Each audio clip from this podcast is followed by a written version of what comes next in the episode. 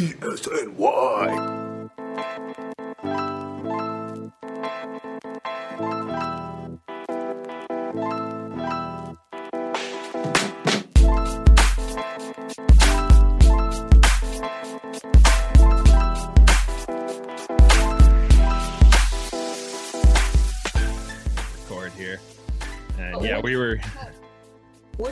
trying times are you discussing? Because there's so many different factors happening right now.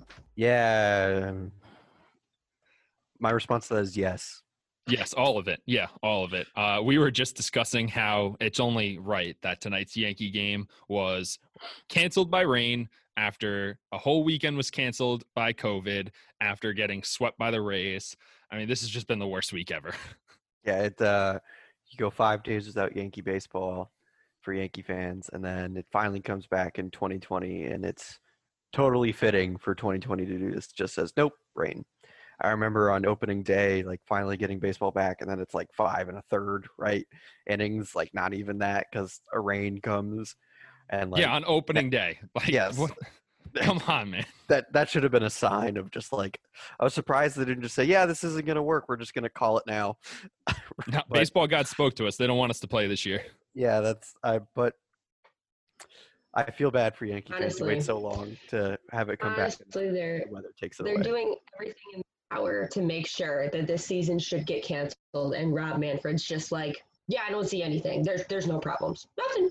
Nothing's going on. You know, let's just continue. Let's let's do it. So here we are. Um, no Yankees baseball all weekend, which actually for me, I have to admit, was kind of nice because I was in an area without service for a while. I was in the Adirondack Mountains, and that was nice to not have to worry about did I miss a Brett Gardner home run? Uh, you would never be forgiven for that. I know. What am I going to do without my Trust me. day with my uh, Allison Case reaction videos to Brett Gardner home runs? Like that's that's one of the peaks of Yankee games on Twitter, which doesn't really have any. If the other outside of that, there are like few peaks of Yankees Twitter during games. Yes. Ah, yes. I'm so happy you said that. This makes me feel so special. because it's just such positivity. Everything else is just so down in the dumps. I guess that's like one thing. I mean, most people know I was a Yankee fan last year. Then I got the top of the Nets, and I've sort of like taken on this broad approach to baseball, like just looking at different games and different teams and everything. Probably the team I follow most closely is the Nationals, just because you know I, I did work for them, right? But I I follow so many Yankee fans on Twitter because of like that's who I interacted with last year, and man, It's ugly. they're just down in the dumps this year. James, I'm glad that you're a part of Padres Twitter now because they Oh seem so happy. Padres Twitter is amazing. I honestly, I thought all of baseball Twitter was going to be like Yankees Twitter, Oh, you have so you have your standouts, you have your your Max Greenfields, your Allison Cases, your James Kellys, who are just like, hey, we love baseball. We're just trying to have fun with this. Yeah, And then everyone else is just this pit of despair. This DFA Gary Sanchez trade for JT Realmuto. ridiculous like trade proposals all the time. Oh yeah, no, I I actually wrote down a list this week. It's the first time Oh I've my ever God. actually written down a list of I things lo- that I I, want to make sure we hit. I, I can't imagine how bad the trade proposals are on there. And I I'm sure I've seen most of them, but I doubt I've seen all of them. I'm avoiding them. I didn't write down any specific ones on purpose because I was like, I just I can't do it. I can't do it to myself. This is just it's too much. It's too much so to talk bad. about. I, But I all was- right. I'm sure yeah, I'm sure you should probably introduce the show actually. Yeah, that's before I get that's how every time we have someone on, I forget to introduce the show because we just start talking. And half the time Yes. when it's just me and Allison, I forget to introduce the show because we just start talking. but uh, this is episode 69 of the Bleacher Creatures Yankees podcast presented by Elite Sports New York, Crossing Broad, and Warwick Gaming. As always, brought to you by Rivercrest NYC. Uh, the first thing that I had on my super fancy list that's I, I mean, I honestly I thought I forgot how to write things down with all the typing I've been doing. I don't think I've actually written something down in like six months since I stopped working in the office for sure. But um, first thing was Yankees got swept by the Rays, and it's just that's where the pit of despair starts. I what I would say like listen, the Rays in a 60 game season, they're perfectly designed for a 60 game season because their pitching staff is built around basically a three headed beast of Morton, Glasnow, and Snell. And like that's perfect for a 60 game season. And then they just come at you with a plethora of bullpen arms who are just insane. So, like, yes, the Yankees are what one in five, one in one in six, against One in against them? six against One in Tampa. six. yeah, this year. Listen, if they played them 19 times, I'm sure that they probably win 12 of like the next, you know, 14ish games, right? Like I'm sure that would be a possibility. But just a small sample size. Yeah, the Rays are a good team and they outplayed the Yankees. Does it suck? Like, yeah, sure. I, I remember time chiming into I think one of the games and just being like, yeah, I mean, this would be miserable to watch right now if you were watching all this. I, I- it's been kind of rough watching Yankees baseball this year, just because like there's this with the expanded playoffs. There's just this kind of expectation that no matter what happens, we're just going to be in the playoffs anyway. So this game, like these games, really don't matter all that much as long as you don't lose too many of them, and it becomes a complete train wreck. But it's just I don't know. There's just something about it that's I'm having a hard time really investing until the games actually start to mean something. I think the other thing too is um, I've literally always hated watching the Yankees play the I'm not sure if it was just because of the trop. I, like I don't know if that's the case, but for some reason they remind me of one of those teams that's just scrappy and always finds a way to beat the Yankees, regardless of whether they're the better team or not. This year, they honestly do look like they're the better team the Yankees just can't figure it out whenever they play the Rays. And I know it's only been seven games, but still, uh, like Max said, in a shortened season, these are important games. And also, the Rays are definitely suited for this type of season. Like, this is their opportunity right now because the 162 game seasons, they've made it very clear that they go through some pretty significant struggles and they struggle early. So the fact that they're starting strong and beating the Yankees and the Yankees have no answer for anything, it's just it's tough to watch. It really is. I think a couple things have struck me with the Rays. Yes, their pitching staff is mm. perfectly designed, as I said, for the 60 game season, right? They've just got so many bullpen arms, and somehow they have turned into just this factory of like, we'll take anybody and turn them into a good reliever. I don't know how they do it. Like, I would love to know how, but they're good at that. The other is that I think people kind of forgot that Brandon Lowe is a very good baseball player. Like, he's having an incredible start. And he had an incredible start last year too, but then he got hurt and he just wasn't really the same. But people kind of forgot just how good of a baseball player he was, that he was probably going to win the AL Rookie of the Year if he didn't get hurt. And so people were just like, "Who's this Brandon Lowe guy?" And I was like, "You know, he torched the Yankees last year too, right? Like, it's not coming out of nowhere and doing this. He was good last year." But yeah, I mean, yes, it's it's always like depressing when a team gets swept as I've had to deal with plenty whenever I watch the Nationals this year. They've not been playing the best baseball, but that's okay. Uh, so it's it's sort of depressing. But the Yankees are still what sixteen and nine. They're as James said, it's sort of this the attitude of like the Yankees has been like these games don't really matter. Like we have Gerrit Cole going game one of every series that we play in the playoffs. We feel pretty good about whatever series we play in, and that's like for better or for worse, like that's kind of the truth. Like the teams like the Dodgers and the Yankees and the Astros and the Rays and the A's even are sort of under this implication like we're going to make the in the Twins. Like those six teams are sort of like we're just going to make the playoffs and whatever happens happens. Like it doesn't really matter. We're we're going to make it and I'm not really going to care too much. And sure, that kind of takes away from like the quality of the product and that's sort of a concern for the expanded playoffs is just like it diminishes the quality of the product on the field in the regular season, especially if it happens in the future. But in a 60 game season, I get it. Like it's just such a crapshoot as it is already. I mean, look at the Angels. Like people were talking about them as potentially being a playoff team, and know, It's not going worst- so well. Yeah, they have the worst winning percentage in baseball as of right now. Like that's which They're is losing again too. They're about to lose their second game to the to the Astros of the doubleheader today.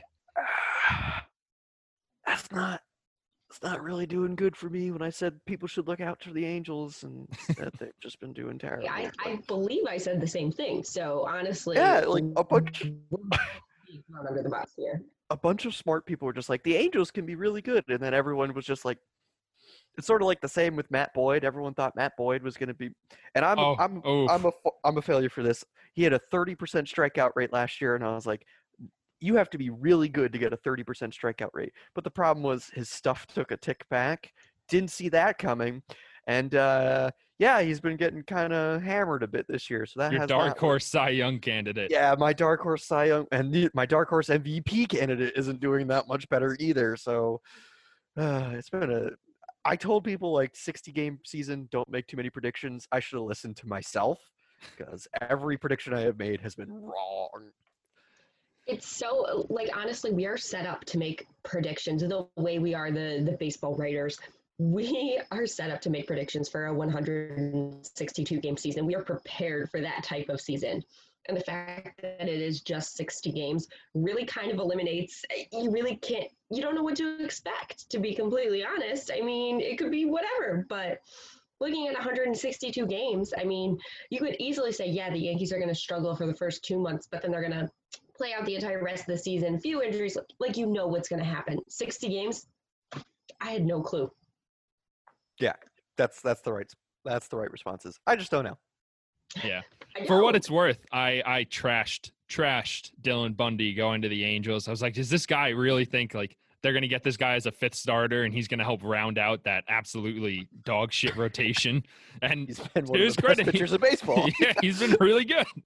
Yeah, it's it's such like. Did anybody see Mike Yastrzemski possibly being a front runner for the National League MVP? No. No, I like him a lot, but I I would have never like said. MVP. Yeah, exactly. Like I like Yastrzemski. I was like, yeah, he's clearly the Giants' best player. Like it's not even a debate. But It's not a very high compliment though. They don't have No. a lot of good players right no, now. they don't. They don't somehow. But they're in the eighth seed right now. Like if they play, if the season ended today, they'd make the playoffs, which is mind blowing. But again, I don't. A sixty game season. I will say, like, it's for the most part by the end of the year. I mean, I expect the teams to be at the top are like again the Astros, Dodgers, Yankees, Rays, A's, Twins. Like those teams should be at the top. Cubs too. Like those seven teams should be in some form or another the top seven or eight or nine seeds, right?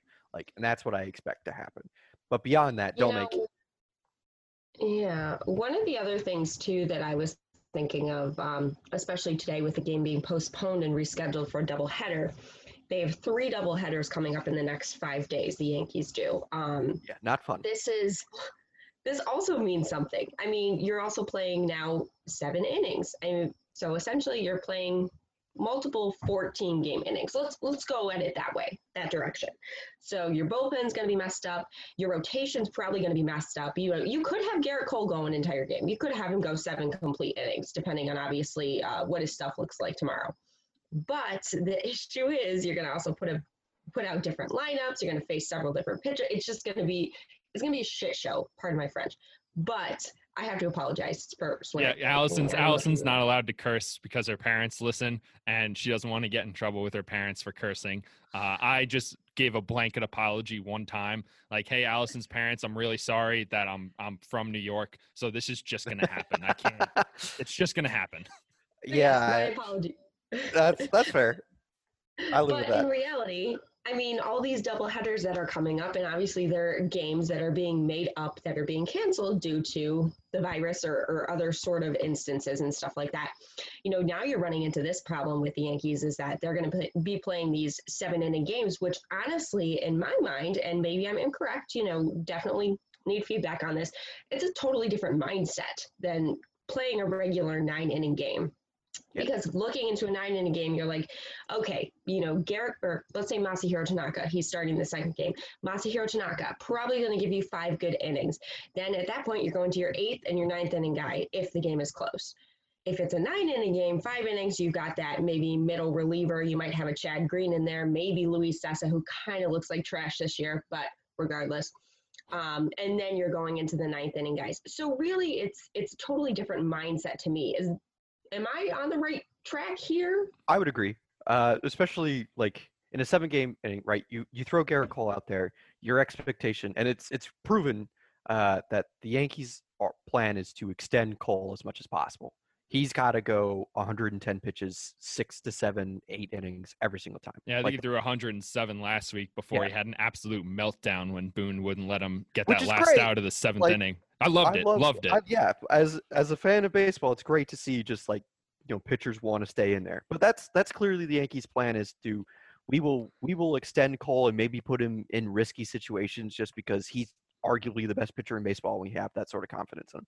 And so in a seven game inning, your expectation is he's going to go the full way.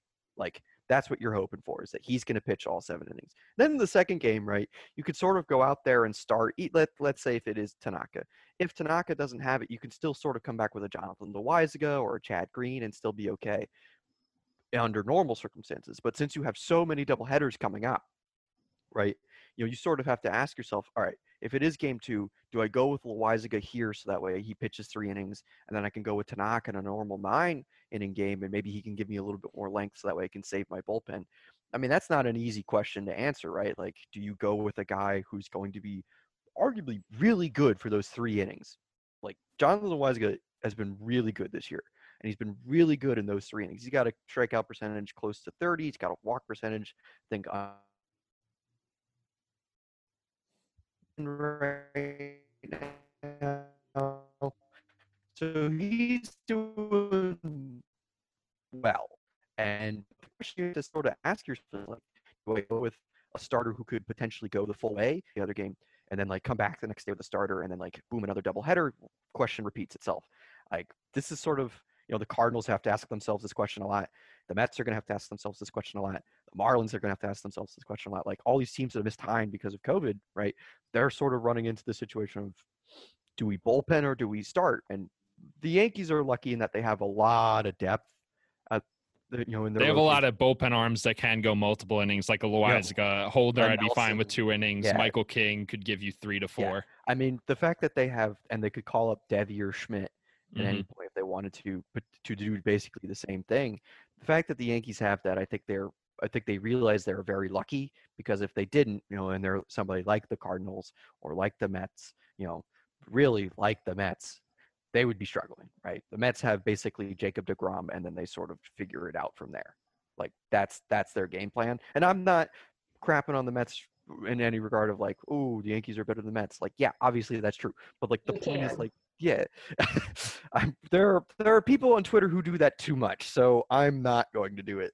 Uh, but that it's sort of just the reality is that the Yankees are very fortunate for that. And if people sort of talk about, oh, the Yankees need to get starting pitching. Sure, just because we don't know what's going on with James Paxton, it would be good for the Yankees to have starting pitching depth. But in reality, the Yankees are extremely fortunate. Yeah, absolutely. And you mentioned Paxton, where he, I mean, he dodged the biggest bullet of his entire career with Yes. the, well, as soon as you say like elbow stiffness, forearm tightness, your first thought is UCL. This guy's getting Tommy John surgery. He's done. And Yep. who is going to sign him at 32 years old coming off Tommy John surgery to a decent contract? They might still get a chance. But Speaking that of was signing him, if you're the Yankees, there if there is anybody I would re-sign, it'd be Paxton because he's going to come in so much cheaper than what he should be. He's probably a guy who gets like a three-year, like 16 to 20 average annual value. Now he's looking at like a two-year, maybe 14 to 15 average annual value. So uh, yeah, I would I would definitely like I would sign him to a two-year, 30 million dollar deal. Absolutely. No problem. Like That was and Why like- not? Two years ago uh, the when the Rays signed Charlie Morton for two years, thirty million. I was like, oh, why weren't the Yankees in on that? Like Charlie Morton's a really good pitcher, and that's a really affordable contract. I think I think what Morton pretty much Morton was like looking at three places and Tampa was one of them and the Yan- he pretty much just like I'm either going here here here and that was it. And the Yankees just weren't on that list. Yeah, the Yankees just weren't on that list. For what really uh, blew my mind is maybe I was a little biased because I have some personal connection to J Happ was that they signed J Happ over Lance Lynn. That was the one that really didn't make sense to me. Was Lynn's Yeah, Lynn, Lynn was always good for uh, uh, five innings of pretty quality pitching. I mean, he wasn't was- going to work deep into games for us. He does now, but he, Yeah, he was good enough for a fifth starter. And his peripherals were solid. Like he had a really good FIP, Mhm. he had a really good uh, SIERA, he had really good DRA and PCRA, and sort of like, so the all the indicators were like, yeah, sign Lynn. He's probably the guy that's going to be better moving forward. And then they were just like, nope, we'll take Happ. And I was like, all right. And Yeah, they, the, they looked at Happ and they were like, he pitches really well against Boston his entire career. Right. So let's I mean, let's go get that guy. AL East. Yeah. they're looking at the AL East numbers. That was essentially all they looked at. Um, because I definitely agree. I, I know Lance Lynn. He was only there for a short period of time, but he made quite the impact. Like I don't know how else to describe it. So yeah, um, yeah. But I I was actually I had Jay Happ on my on my fancy little list here because he had some choice quotes for the media today.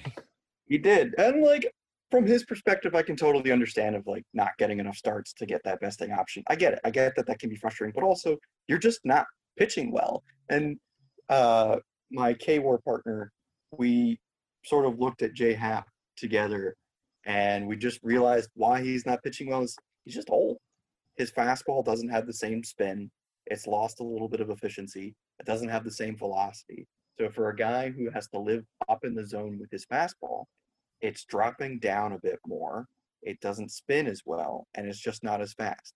So all that just points to you're old. Like that's just the reality of it. It sucks, right? Like, you know, people get old and they start performing well, but that's the truth is that he just got old. Yeah, and it's I mean, let's not kid ourselves. The Yankees don't want to pay him seventeen million dollars next year to give this kind of production. The Yankees Yeah. are a smart organization. They want to do the opposite of that. They want to pay seventeen million dollars a year to a good pitcher, and it's just not Jay Happ anymore. So you know it. The Yankees know it. Everyone else knows it. Uh, I mean, you don't really have to air that out in the media the way he did it. But yeah, Yeah. it's he was he was prompted to do it, but it was a little bit a little bit chippy for me.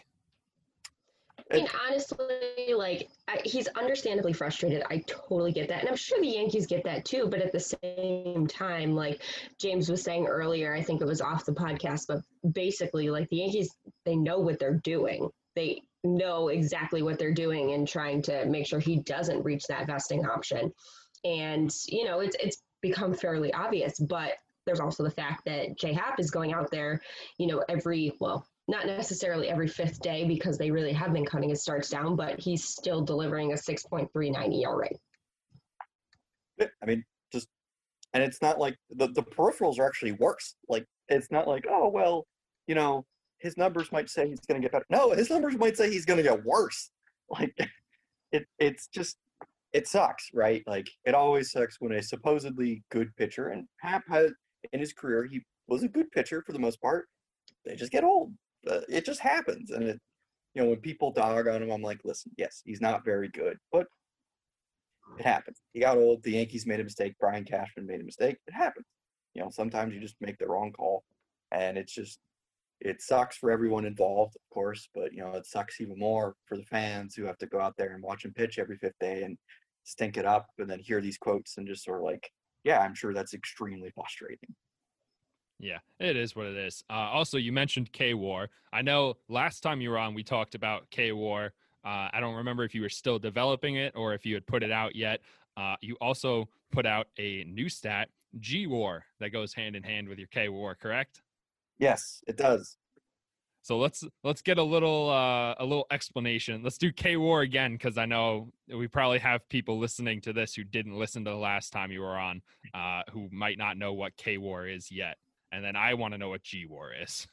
Okay, sure. So K War is sort of like regular old Fangraphs War for pitching, but instead of FIP as, as its central component, it has what is called either KWERA or Quiro. We're not entirely sure what it's called, but it's spelled KW and then ERA. So I just call it KWERA, and that's what its central component is. And it's sort of just what would your ERA be if we only looked at strikeouts and walks. And as I've said before, strikeouts and walks are a really good indicator for future success, right? If you're limiting the amount of balls in play, you're sort of limiting the randomness of baseball, right? Like there's a reason Gerrit Cole was the best pitcher in baseball last year is because he struck out a lot of people. So, you know, he just limited contact, and that's a good thing.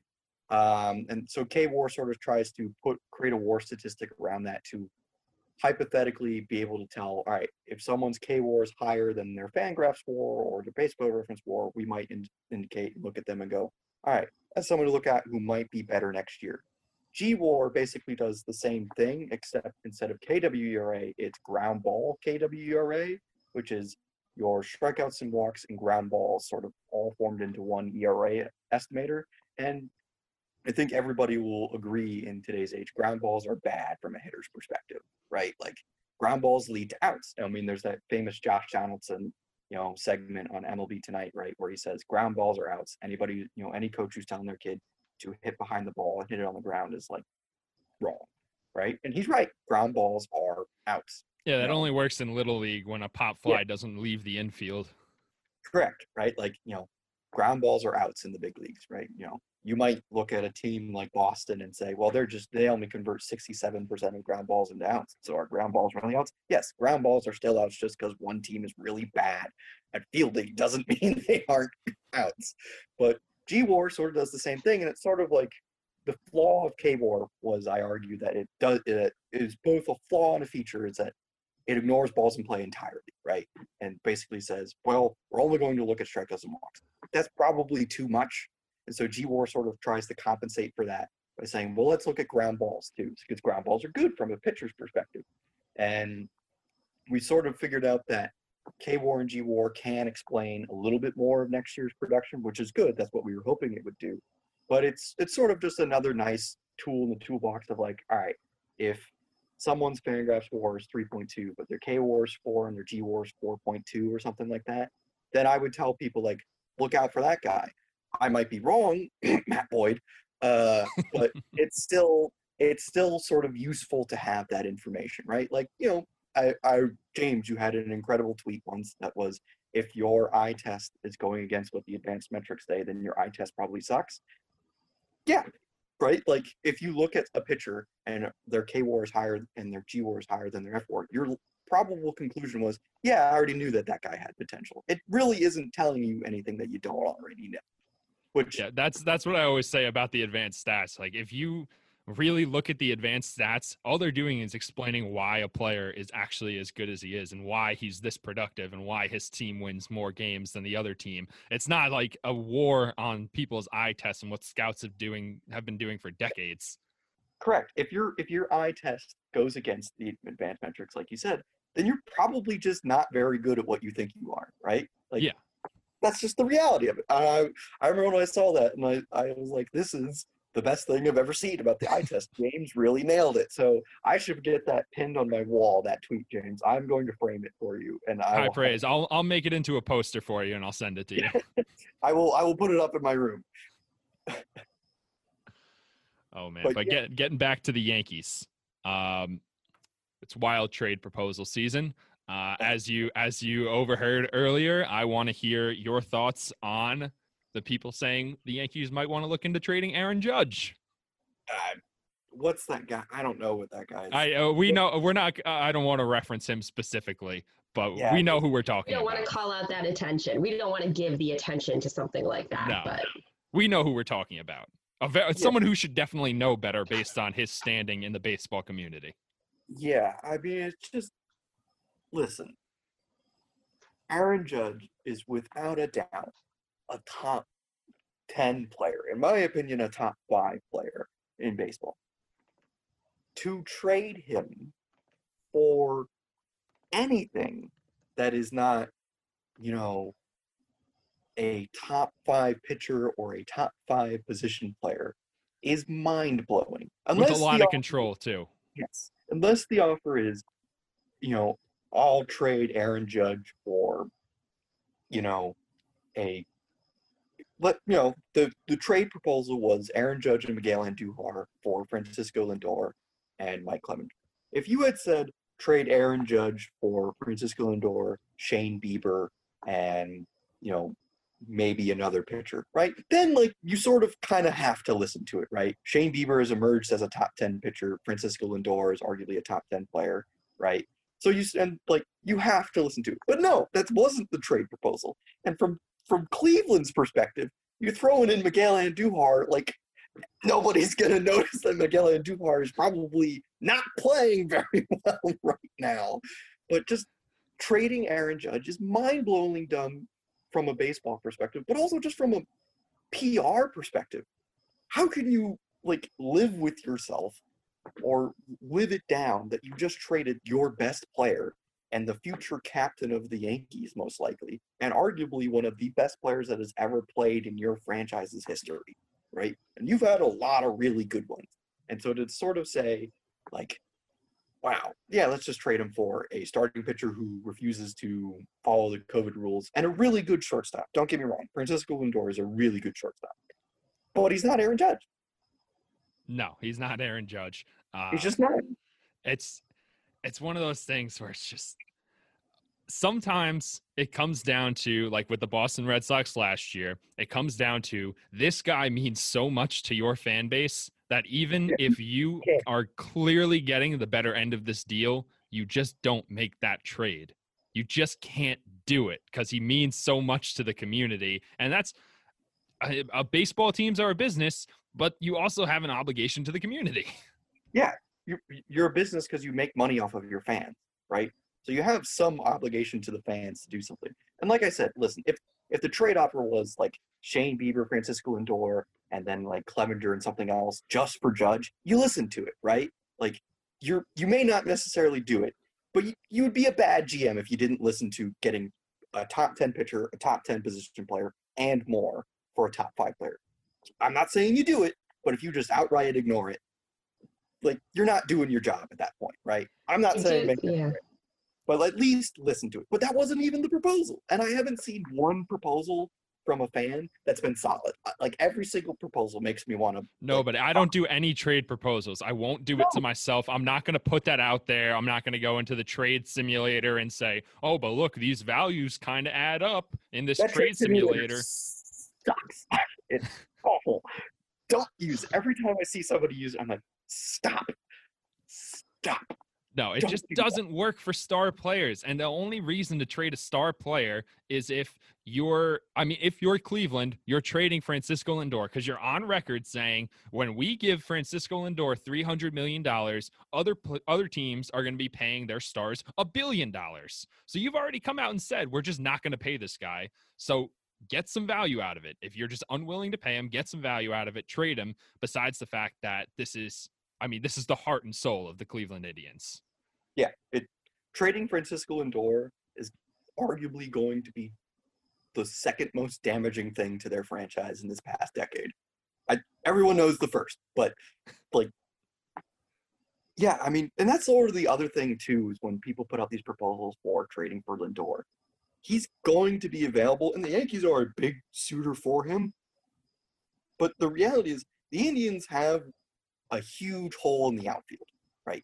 Like huge hole. They can't get a hitter, a guy in the outfield to hit even like a single every now and again. Like they just can't do that for some reason. Their outfielders have been terrible.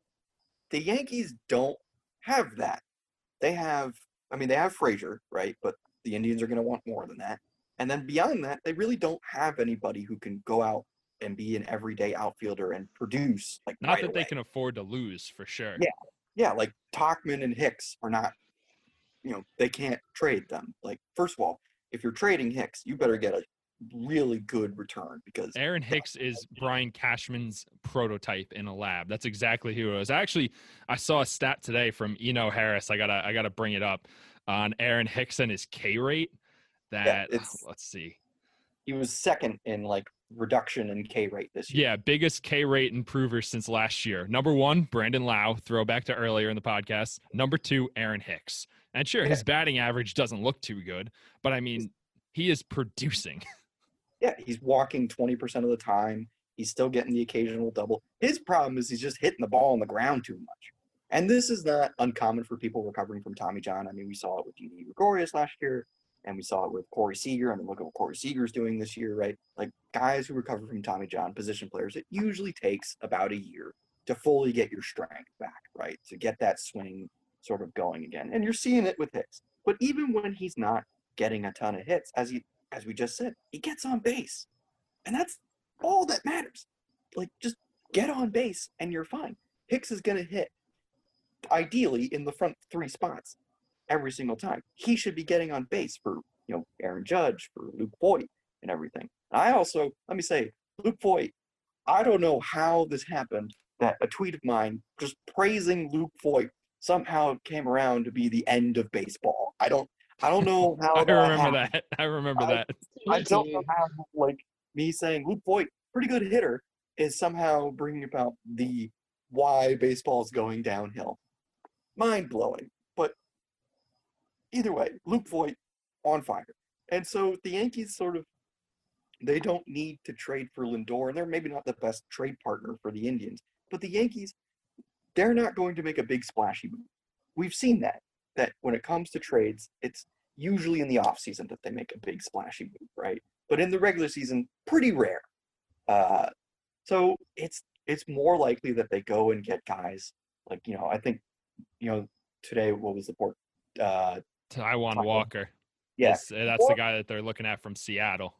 yeah he is a low risk high reward kind of guy and that is the phrase that kind of defines Brian Cashman's tenure as as the Yankees GM right a lot of low risk high reward moves and he would be a guy if he's healthy he could still throw 96 97 and still miss bats but it's much more likely that they trade for a guy like him or Kevin Gausman than they go out and trade for Mike Clevinger or they go out and trade for a Dylan Bundy right like that's just the reality of it but yeah, it's not going to stop fans from from trying, right?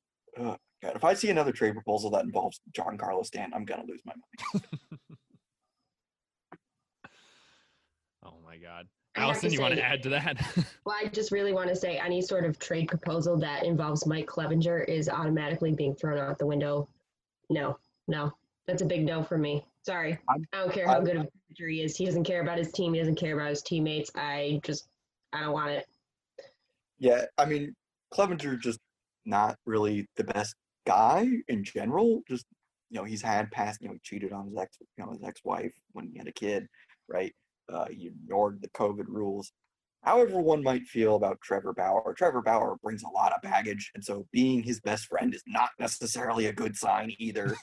uh, I love Trevor Bauer, but only because he is just like he's stirring up every drama at every possible turn, and I'm just having fun with that. I think Trevor with- Bauer is good from a distance. Like I will definitely respect the drip. I guess that's what the term is. I don't know. Oh my God. definitely. I, I respect like the tea and everything he's doing right now for the game, but I like it when he's over there. If he comes here, I'm not gonna like it as much. And besides, isn't Gerrit Cole like his worst enemy? Don't they just hate each other? So that's another dynamic you don't want to bring to the team. Like Trevor Bauer is never going to be on the Yankees. Like that's No just- chance. I can tell you that for a fact. The other thing about like just listen, it's not necessarily a good sign for your sport when a guy who's really out vocal and has a lot of issues, like you know, has said a lot of bad stuff on social media, said a lot of bad stuff to reporters and stuff, is one of the most vocal players and is really well liked because he's vocal. That's not a good sign from the marketing aspect of your sport when a guy who's that problematic is one of the more like liked players in baseball because he just and to Bauer's credit, every time he makes a point about the marketing in baseball and how players interact, he's right. Like I'm not gonna sit oh, there. Oh, there. he's absolutely right. Right, That like, doesn't mean that he's the right person to fix it, but he's definitely Exactly. right. he's he's 100% right in how he analyzes the future and the marketing of the game. He's absolutely right, and I will never argue with him about how he views baseball. And you know, it's he does a lot for people like me because of his use of data analytics and Driveline and like pitch design and everything. You know, he helped lead that forefront of what is now like a big part of my work and what I do, right? But sometimes I just sit there and I go, could it have been literally anybody else? Just like anybody else. Just just why did it have to be him? Like but he does at the end of the day, does he do more harm? Does he do more good than harm is sort of the question. And the answer is probably yes. He probably does do more good than harm. So it's fine. I would not, you know, if I were an executive, I'd sort of be cautious just because he, he- on the baseball field, he's been wildly inconsistent. Like, you know, Yeah, he he's like Cy Young candidate one year, absolute train wreck the next year. 2017, okay, not that great. 2018, amazing, really good, really, really good that year. 2019, not good, very, very not good. Had had some signs that he could get better. This year, been really good again, and sort of just like, okay, what version of Trevor Bauer are we getting? You know, that's sort of like something you have to ask yourself. But this all sort of drained. This is what happens when Yankee fans make terrible trade proposals. go down. Yeah, we get we get bogged down in this. and it just diverts into everything and it's madness. Oh man. All right, Allison, do you have anything else for the Yankees? Because if not, we're gonna get to the real reason that I I had Max come onto the podcast, the real trash talk. That I'm still I'm very upset with him, and I want everybody to know why. But let's finish up with the Yankees before we get there. I mean, I guess just the big thing going on, obviously, is all the uh, all the disgusting IL stints. I mean, it's just getting ridiculous again. And I know that next man up was a wonderful motto for the last two years, and it was inspiring. But in a 60 game season, I just feel like it's mocking them, and I hate it. So I'm not a fan of this. Obviously, a lot of people are saying it's because of um, a condensed spring training or summer camp, as you would call it. But I just, I don't know. I feel like there's not enough yoga. I still, I, I'm going to stand by it. Not enough yoga. I don't like I don't know what the explanation is. And I was sort of I've been talking about this with a bunch of different people and like I come back to this quote from John Oliver about something completely else, you know, some, something completely different. He was talking about conspiracy theories and that sometimes the answer to like why bad stuff is happening is just bad stuff just happens, right? There's no plausible explanation and stuff. And you know, I keep coming back to like the Yankees get hurt a lot and I'm sort of like trying to figure it out. My sort of what I've just come to the conclusion is that it just happens and like it's just insanely bad luck. And maybe people don't like that answer, right? Like there's got to be an explanation, right? Maybe, yeah, maybe sure they're not doing enough certain exercises. Maybe I don't really know, but you know, from just an outsider's perspective, my point of view is just just sucks. Like it's just bad luck. I mean, as just a baseball fan, you want to see Giancarlo Stanton play, right? Like when he was at, and he was mashing too. Like To start the season, yeah, he was he came out of the gates hot. like he was playing and then even when he slowed down he was still getting on base. It was like we were seeing the best version of Giancarlo Stanton at the plate that we had seen since 2017 like this was his 2017 self at the plate. That's how good he was looking. And it sucks when he gets hurt. It sucks when aaron judge gets hurt. It sucks when DJ LeMahieu gets hurt because those guys are good and you want to see them play. Baseball is better when the best players play but it's sort of just like when people were like oh we got to fire this guy we got to fire this guy we got to fire like, listen, slow down. In a 60 game season, an increase in injuries was always going to happen. Like there was no avoiding. It sucks that I feel. I think the person I feel the worst for is Tommy Kahnle. Like, oh, absolutely.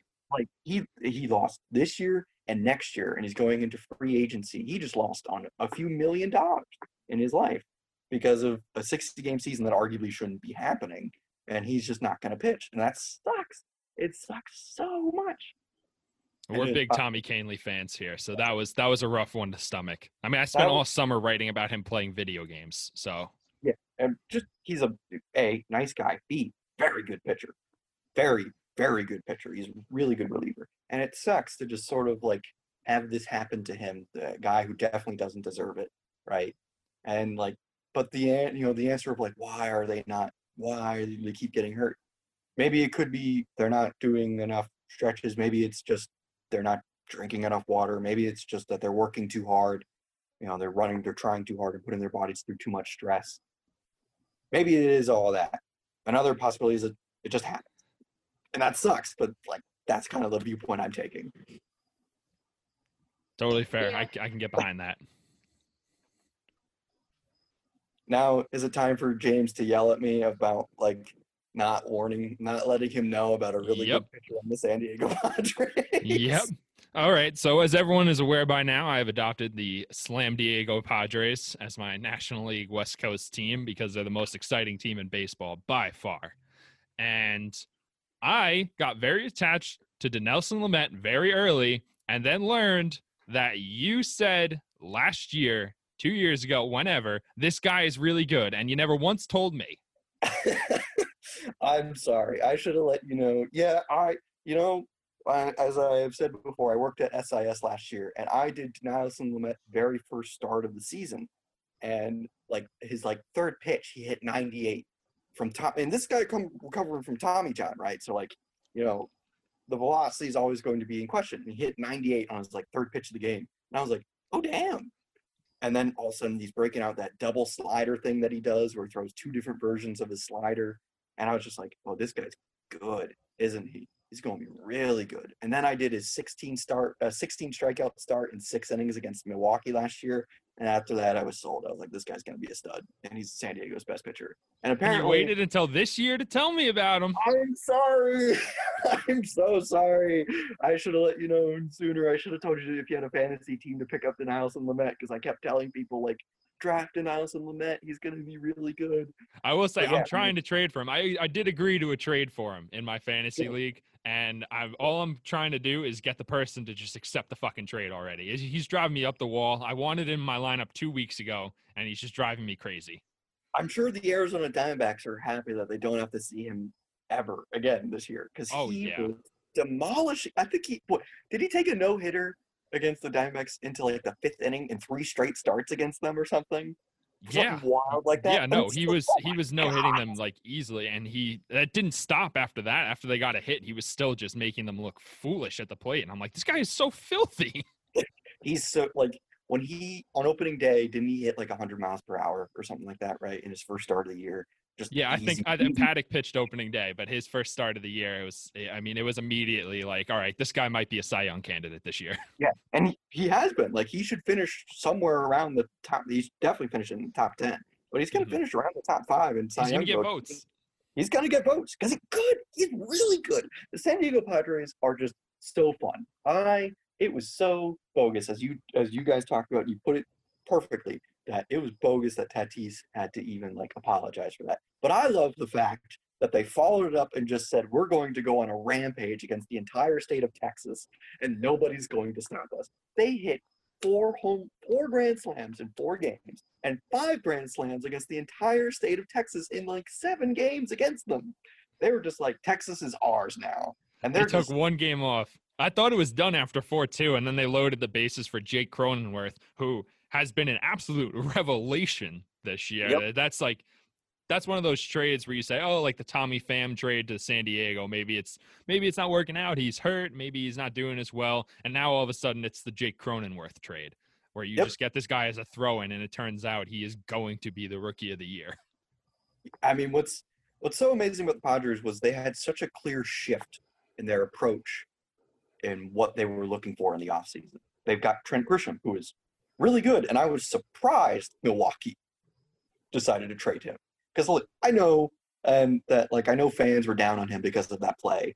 Like, listen, that play could have happened to anybody. The ball clearly takes a very weird hop Yeah. in the wild card game. Like, yes, it benefited me a little bit, but just it clearly takes a bad hop. But to give up on him so quickly seemed rather strange. And Grisham is good, but what Grisham's really good at is plate discipline. What is Tommy Pham really good at? Plate discipline. What did they trade away? They traded away Hunter Renfroe, doesn't really walk a lot. They traded with Luis Urias, who also didn't really walk a lot in his minor league career. And so now they sort of got these guys, you know, they got Hosmer, who he do he is doing better this year at hitting the ball in the air. Somebody finally told him, "Hey, stop Hey, hitting launch angle." balls. Yeah, you're you're not very good when you hit ground balls. So hit the ball into the air a little bit more." And he was like, "Yeah, that's a pretty good idea." And he's seeing the success of that. Um, and Machado's always had pretty good on base skills, right? And Tatis has shown a pretty decent ability to work counts and get on base. But then the, you throw in Pham, you throw in uh, Grisham, and it's sort of just like, yeah, they were Myers, right? Like they clearly knew what they wanted to do, and they're seeing the success of what a smart front office does offensively. Like they were just like, we're we want guys who get on base because if you get on base, we're more likely to score runs. What a, Pretty- what a concept. Pretty easy math. Yeah, like it's like, and they're yes, they are objectively the most fun team in baseball. Watching them play baseball is just awesome. Like whatever, I don't know how good Fernando Tatis will end up being in his big league career, but I hope he ends up being a Mike Trout level player just because, god damn, he's so much fun.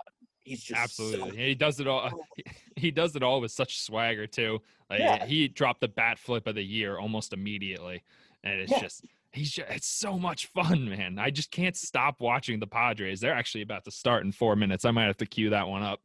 Yeah, they're But- just they're such a fun team to watch just because they play the game like everyone should play the game. Like they want to be out there. Like you, listen, there's something to be said for some like professionalism and everything like that. And like, yeah, there are things you do and don't do on a baseball field. And, you know, one of them is throw at people, in my opinion. Don't do that. But another is like when people sort of talk about like, oh, don't bat flip. I think we've done pretty well with the bat flip, right? Like we're sort of like realize like bat flipping is good. Like we we Yeah, sort it's of fun. realized. It's fun. But you know, my response is like if you're a pitcher and someone bat flips, if I strike you out the next time, like let's say someone, you know, Fernando Tatis hits a home run off me. If I strike you out the next time, I'm a, I'm gonna throw it in your face right back. Like you bat flipped, I'm gonna let you know I struck you out.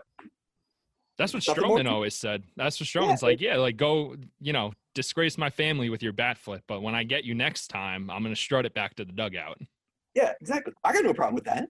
Like that's good baseball in my opinion. Juan Soto's little shuffle thing that he does, great. You don't like it? Strike him out. You don't want a grand slam on a 3-0 pitch? Don't throw a bad 3-0 pitch. really not. Like, listen, people probably like made it, probably overhyped it, mainly just because Tingler just handled it so poorly, right? Like, just don't throw your own player under the bus. Mm-mm. In reality, just like who cares? Telling professional athletes to take plays off is just dumb. It's stupid. It will always be stupid. If if you throw a 3-0 pitch that is 91 miles per hour and low in the zone in today's game, yeah, and you're shocked when it gets crushed. Are you really that shocked? You know, like you threw a bad pitch, it got crushed. What do you what do you want from him? Unbelievable, unreal, unreal that it was a topic in baseball for a week. You know, I think the best part was that like MLB was well, all the different coaches were upset about the uh, the 3-0 Grand Slam, and then they're celebrating the fact that the Padres hit four Grand Slams in four straight games, and I'm like, you know, this wouldn't have happened unless that Grand Slam didn't happen. So, are we gonna celebrate it or not? Like, I'm confused. There's mixed messages here. Yeah, baseball's such an old man sport for no reason. To that point, I actually will say in support of all the fun we're having this year that they released the MLB ratings uh, a few days ago, and baseball is very far down with men 55 plus, but it is very high up with people 18 to 24 and women.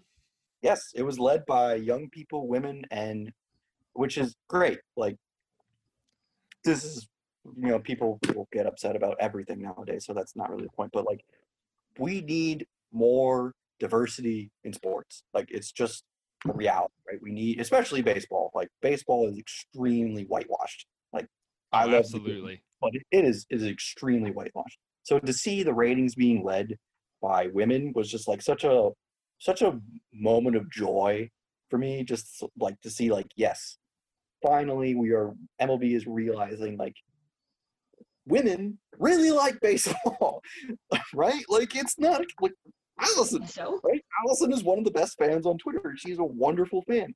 And what does MLB do? They ignore her for years. Years. yeah, yeah, you tell them. But now they're sort of realizing, like, oh, maybe we should cater to Allison a little bit more. Yeah, you should. Not hard concept. I definitely agree. And it makes me very, very happy, but also very, very scared in a way because I'm like, oh my God, these women, they're just gonna, they're gonna leap over me. Now they know, they know about baseball and it's gonna bother me. So, you know, no one's what? going to leap over you, Allison. You're a mainstay. You got the OG Yankees Twitter vouch from Keith McPherson. That's, I mean, that's as OG as it gets. But it's also really nice to talk to more women about the game too because it's a whole a totally different perspective too. And you know I, i'm gonna i'm gonna say this men and women look at completely different things too sometimes. Like james and i were talking earlier i look at the most obscure ridiculous stats and i'm like this should be a stat and it's not. So you know it's one of those things where everything has so far catered to men and regular stats and i'm like women notice details okay gentlemen just remember this okay women notice details so therefore i'm going to look up every single first pitch that clint frazier has seen whether it's a ball a strike swinging check swing whatever i'm looking it all up because that's the shit i notice She spent like an hour in our in our website's group chat trying to figure out where she could find Clint Frazier first pitch swing stats. Uh, baseball savant. There it is. Mm. Thank you. Yes. Uh, yeah. No. I mean, you, you, what you said is true that, that women and men consume things differently, right? And that perspective is needed. And like we sort of, I two, you know, I don't think anybody is necessary. I mean, it's not necessarily a good sign that the, the sports organization that has handled what's currently going on in today's society the best is NASCAR, right? Like that's pretty not That great. just feels so wrong. Yeah, that's pretty not great. And to NASCAR's credit, they did really well. Oh, they with the nailed.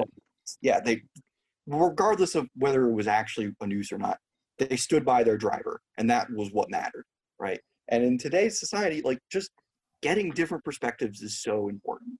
Like learning from somebody you might not necessarily understand from, like just they have a different view about the game than you do because their life has given them this perspective on life and their and the game of baseball is so important. Like it's just so valuable to listen to somebody else who's different than you talk about a sport because you might understand something from a, just a different perspective. You know i have spoken to uh, black baseball fans who have said like it's hard to watch the game sometimes because you know you you go and a lot of times when you're young you look at to sports and you want to see yourself in the sport right right now a lot of young African men can't see themselves in baseball because you know there's not just a lot of game. That's bad, in my opinion. That sucks. I feel so bad that people can't watch a sport that they love and see themselves in it. Right? Like that makes me sad. And so to see MLB's ratings being driven by women sort of like invigorates that feeling I have of like, yes, continue to do this. Like continue to push towards non-straight white men. Like continue to do all that stuff that you need to do and you will get more fans. Like I promise you, if you stand up for social equality and social justice issues, yeah, you'll get the you know crotchety old men who will be mad, but you will get more fans. Like if you stand up for what's right, if you stand and make the game more marketable to people our age and women and people of color, you will do better. I promise you that. Look at the NBA. Look at what they're doing. Their ratings are perfectly fine because they allowed their athletes to voice their opinion. Amir Garrett is going on Twitter every single day and demanding justice. And I'm sure that he has gained more fans now. I love he did- Amir Garrett. I would have never known who Amir Garrett was before. I mean, before the Pittsburgh fight. It's Yeah. just not something that he wouldn't have popped into my into my stratosphere of baseball Mhm. playing for the Reds. Like the NL Central might be the division I watch the least in baseball. And as That's good as. Garrett is, he just never would have popped in before the fight. And then now with the Players League, that you market him, and he's a lot of fun. He plays well, uh, and with all this social justice stuff going on, you say this guy is. I mean, he's putting it on his shoulders, and Yeah. he's like he's trying to help the community, and he's also striking literally everybody out. Yeah, I mean, those are all good things. Like, it's just baseball has such a problem with expression, right? Like, being yourself, expressing yourself. Like, that's why Clint Frazier, as you guys talked about last week, is just sort of like fallen through and like got criticized by the media because he was very expressive of who he was. And that's a good thing. But the Yankee media kind of like shut him down on that when he first got here, right? And they were Yeah, like, we love him for that, but the Phil Mushnicks of the world hate that. Yeah, right? But that's good. That is objectively a good thing when he's expressive, when he's talking about things that matter, and he's sort of saying like, "Yeah, I'm wearing a mask because it's just the right thing to do." That's a good thing. Like, and somehow it became controversy because it was Clint Frazier, as you guys said. Like, you guys nailed it. It became controversy that Clint Frazier was wearing a mask simply because he's Clint Frazier. And that's Yeah, nobody went after Didi Gregorius for that. No, if anything, they were praising Didi because they're like, "Oh yeah, he's at risk. Like it makes sense." And I was like, "How is it? How is it fair when Didi does it, but Clint does it?" And it's sort of like the same thing. How is it fair for you know a white athlete to speak out about social injustice, but when a black athlete does it, they're just an angry black man, right? That's not fair. But it happens Yeah. all the time. Yeah. And I mean, Go ahead. I no, I was just gonna say. I mean, even like with the the Reds broadcaster um, this past week, who was uh, let go for Yeah. making some uh, homophobic comments, um, or I believe it was a slur. I didn't even really see. It what the was exact bad. It was bad. But It was- all I know is that I went on Twitter the next day, and several Reds players had come out and said, you know, listen, like I'm really sorry that you you felt attacked and you were um, you're you're put in this position. I just wanted to let you know we're here for you. We understand and we we support you. You know, one of those things too. I mean, it's you're seeing all these players come out and speak about all these social justice issues, and obviously, like you said, there's going to be people that are that are crotchety and just you know set in their ways and really not um, supporting of, of people that are different than them. And we're seeing a lot of really good people come out of Major League Baseball that honestly we wouldn't have known they were good people because all we see is what they show us on TV. They're a good ball player, but are they really good people? Yeah. I mean, it's I, that was perfect. I mean, you described it perfectly, but I think it's just so important. And this is just for life in general. My viewpoint on life is very simply if those who are most affected by something say it's wrong or they say it's right, who am I to argue with them, right? Well, if African Americans say that they want to, you know, talk about policing in this country because they've been unfairly treated by it, I- I am wrong if I disagree with them. They are the ones most affected by it. So when Amir Garrett comes out and says, like, this is very personal to me, when Mookie Betts comes out and says, this is very personal to me, it is so frustrating to just see people say, oh, well, you make a bunch of money. You're a baseball player. You don't understand. It's like, Torii Hunter, it was a borderline Hall of Fame level player. He had the cops raid his house and put a gun in his face. And just because he was a baseball player, that's probably the only reason he's alive today. And that's horrible. That is horrible. And like just seeing what happened with the Toronto Raptors basketball president, the only reason that he probably didn't get arrested is because guess he was the Toronto Raptors basketball president, right? Like that's the only reason.